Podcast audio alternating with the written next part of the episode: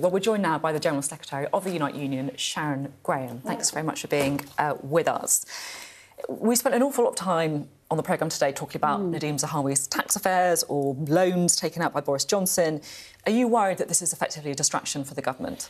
Totally, because it's woeful uh, listening to this. Because, of course, the big issue now is the NHS and what is going to happen in relation to the NHS. And I've heard government ministers coming on different programmes, your programmes, other programmes, literally saying that they are in talks with unions.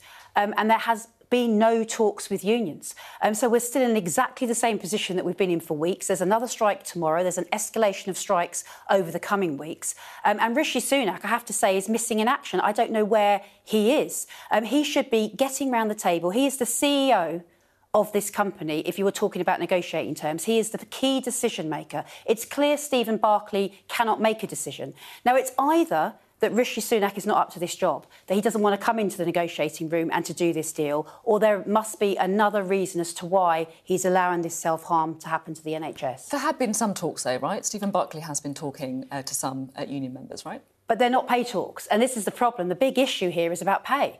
Um, there is an issue where the ambulance workers, the, uh, the nurses, the NHS are saying we need a pay rise. The public is supporting that pay rise, as we can see from surveys. And we've got the employer, in this instance, the government, who, who will talk about anything, but, but they won't talk about, about next year's pay rise, right? But Just that's not the one that's gone. Well, that's not what the dispute is about. The dispute is about 22, 23. But they haven't made any offer. Sophie. This is the scenario. I mean, I negotiate every day of my life. I'm in the rooms with CEOs all the time. We know what it does and what has to happen to have deals happen.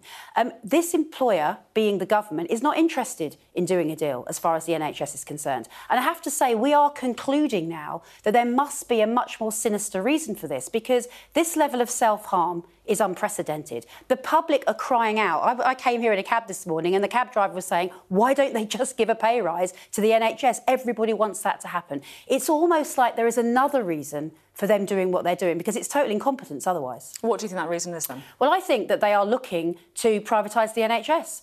Genuinely, I believe that they're, they're looking as this is the moment they can privatise the NHS. I said when I was on your programme the last time that I was very concerned about the Chancellor who was the health secretary who wanted the NHS in the American trade deal. And there was a big fight about making sure it wasn't in the American trade deal. There is something unusual going on here that they will not come to the table. There are choices that can be made that means we can pay for this. That is not, there is not a problem about paying with the fifth richest country in the world. There is something going on here. Otherwise, they are at a level of incompetence not known I mean, because it's unreal. It's a big claim to say the government is looking to privatise mm. the NHS, and that goes against everything that they've said about the NHS remaining free at the point of use. I mean, Labour are prepared to countenance more private sector involvement in the in the NHS right now uh, than the government.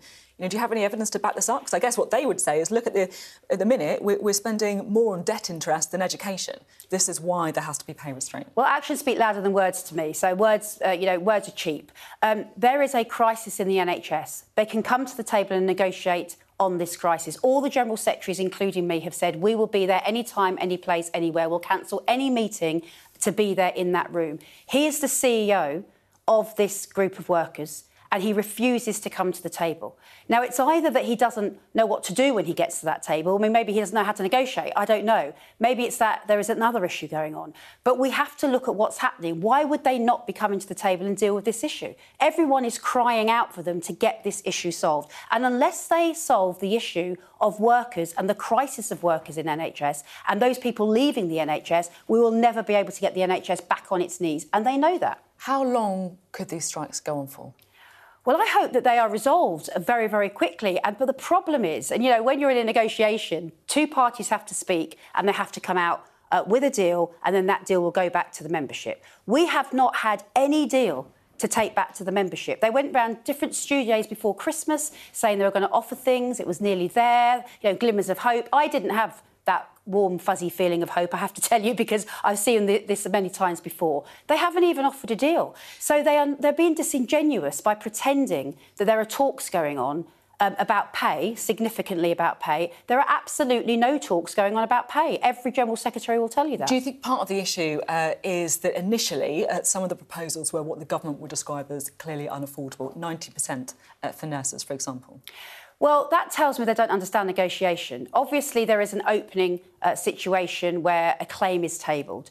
Um, I think it's really clear that what we're talking about is a pay rise in the double digit pay rise. That's what we're talking about. Um, the RCN have already said they'd meet them halfway. I don't know how much more uh, hints do they want to take on that.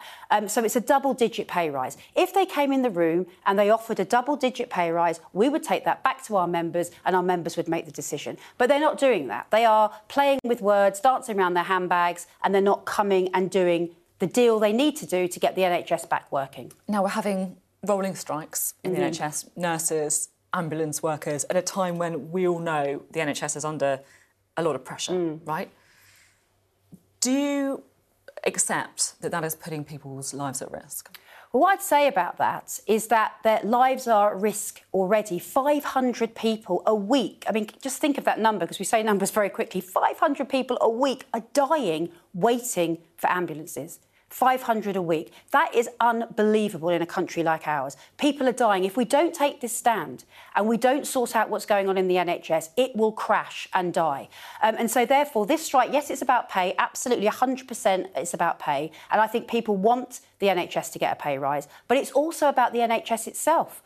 Um, and it's on its knees. Unless we can get more people working in it, it will not survive. So it's a strike to save the NHS as well as get a good pay rise for workers. Uh, the strike obviously has an impact. Uh, too. Um, that's certainly the view of Amanda Pritchard, the chief executive of NHS England, uh, who said uh, in an interview uh, this week, as the strike action is extended over long periods of time, and as those dates start coming closer together, it does get more challenging. There is absolutely no doubt it is clearly having an impact. I think that's obvious.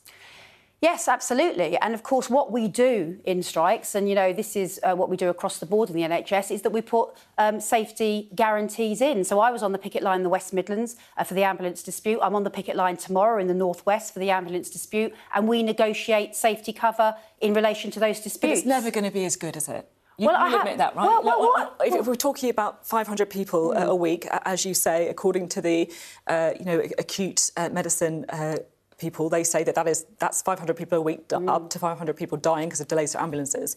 If ambulance workers go on strike, that's going to have an impact. But we are putting in safety levels that mean it doesn't have as much as an impact. And that is actually the irony here. We could be in a situation, which we were on the 21st, where it was safer on the 21st than it was in normal play because we are in minimum service levels anyway. There's 130,000 people missing from the NHS. And to be honest with you, Sophie, what has to happen here is quite a simple solution. The government, all they need to do is to come to the table, do a negotiation, we come out of the room, we put it to the members, they ballot, and then everyone's back to work. It's a very simple thing. This has been drawn out for weeks and weeks and weeks. And you have to think, is this deliberate?